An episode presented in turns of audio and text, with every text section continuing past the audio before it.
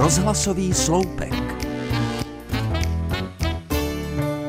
Jestli jste jeli poslední dobou do Budějovické nemocnice autem a museli tam být po ránu, nejspíš jste si všimli, že nemáte kde zaparkovat.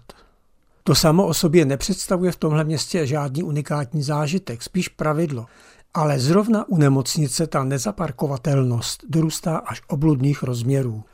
Souvisí to zřejmě s jednotným počátkem ordinační doby a snad i s tím, že pacienti nijak netouží pajdat od auta Bůh ví jakou dálku.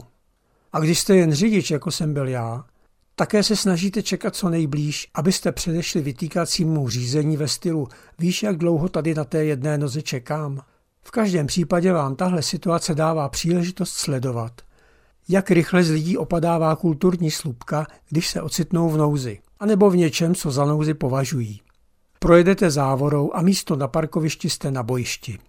Nejen, že jsou všechna parkovací místa obsazená, ale v uličkách mezi nimi se pohybuje spousta aut, na která se nedostalo.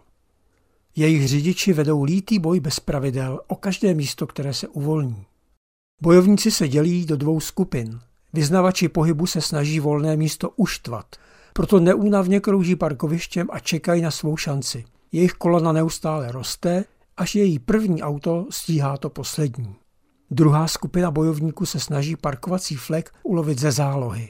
Číhá v nastartovaných autech v možných i nemožných místech na jakýkoliv náznak, že někdo z parkujících odjíždí a za každou takovou naději okamžitě vyráží.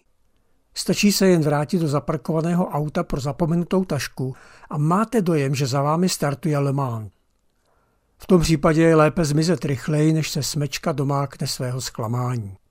Obě skupiny neustále rostou, vzájemně si překážejí a vytváří na parkovišti rostoucí chaos. Když si k tomu připočtete belhající chodce, je jen dobře, že nemocnice je tak blízko. Není to sport pro každého.